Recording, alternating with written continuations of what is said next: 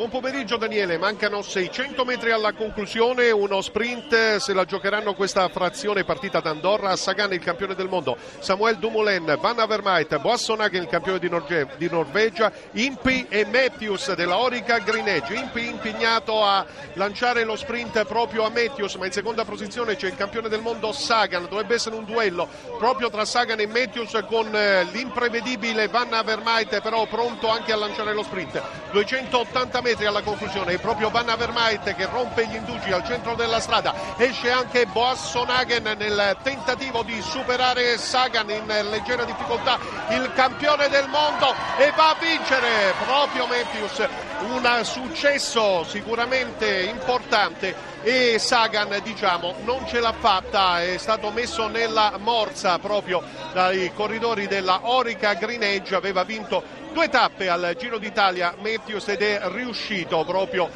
sulla fettuccia a superare Sagan, Boissonhagen e Van Avermaet poi Samuel Dumoulin non si tratta di Tom Dumoulin il vincitore della tappa di Andorra e quindi la eh, felicità appunto dei suoi compagni di squadra perché? Perché al comando a un certo punto c'erano in eh, sette uomini tra cui anche Durbridge e Impey eh, compagni proprio di eh, Matthews. Durbridge si è staccato per primo, taglia il traguardo in questo momento. Peccato perché nel gruppetto di testa c'erano anche gli italiani Vincenzo Nibali e Damiano Caruso. Hanno un po' sonnecchiato a 25 km, poco meno dalla conclusione. Sono rimasti indietro insieme a Landameana, Gorka Isaguirre, Silvan Chavanel, Tony Galopin, Alberto Rui Costa e Steven Cummings. Facciamo così adesso, linea Roma per la pubblicità, poi i nostri ospiti per commentare una tappa comunque vivace in attesa del Mont Ventoux in programma dopodomani.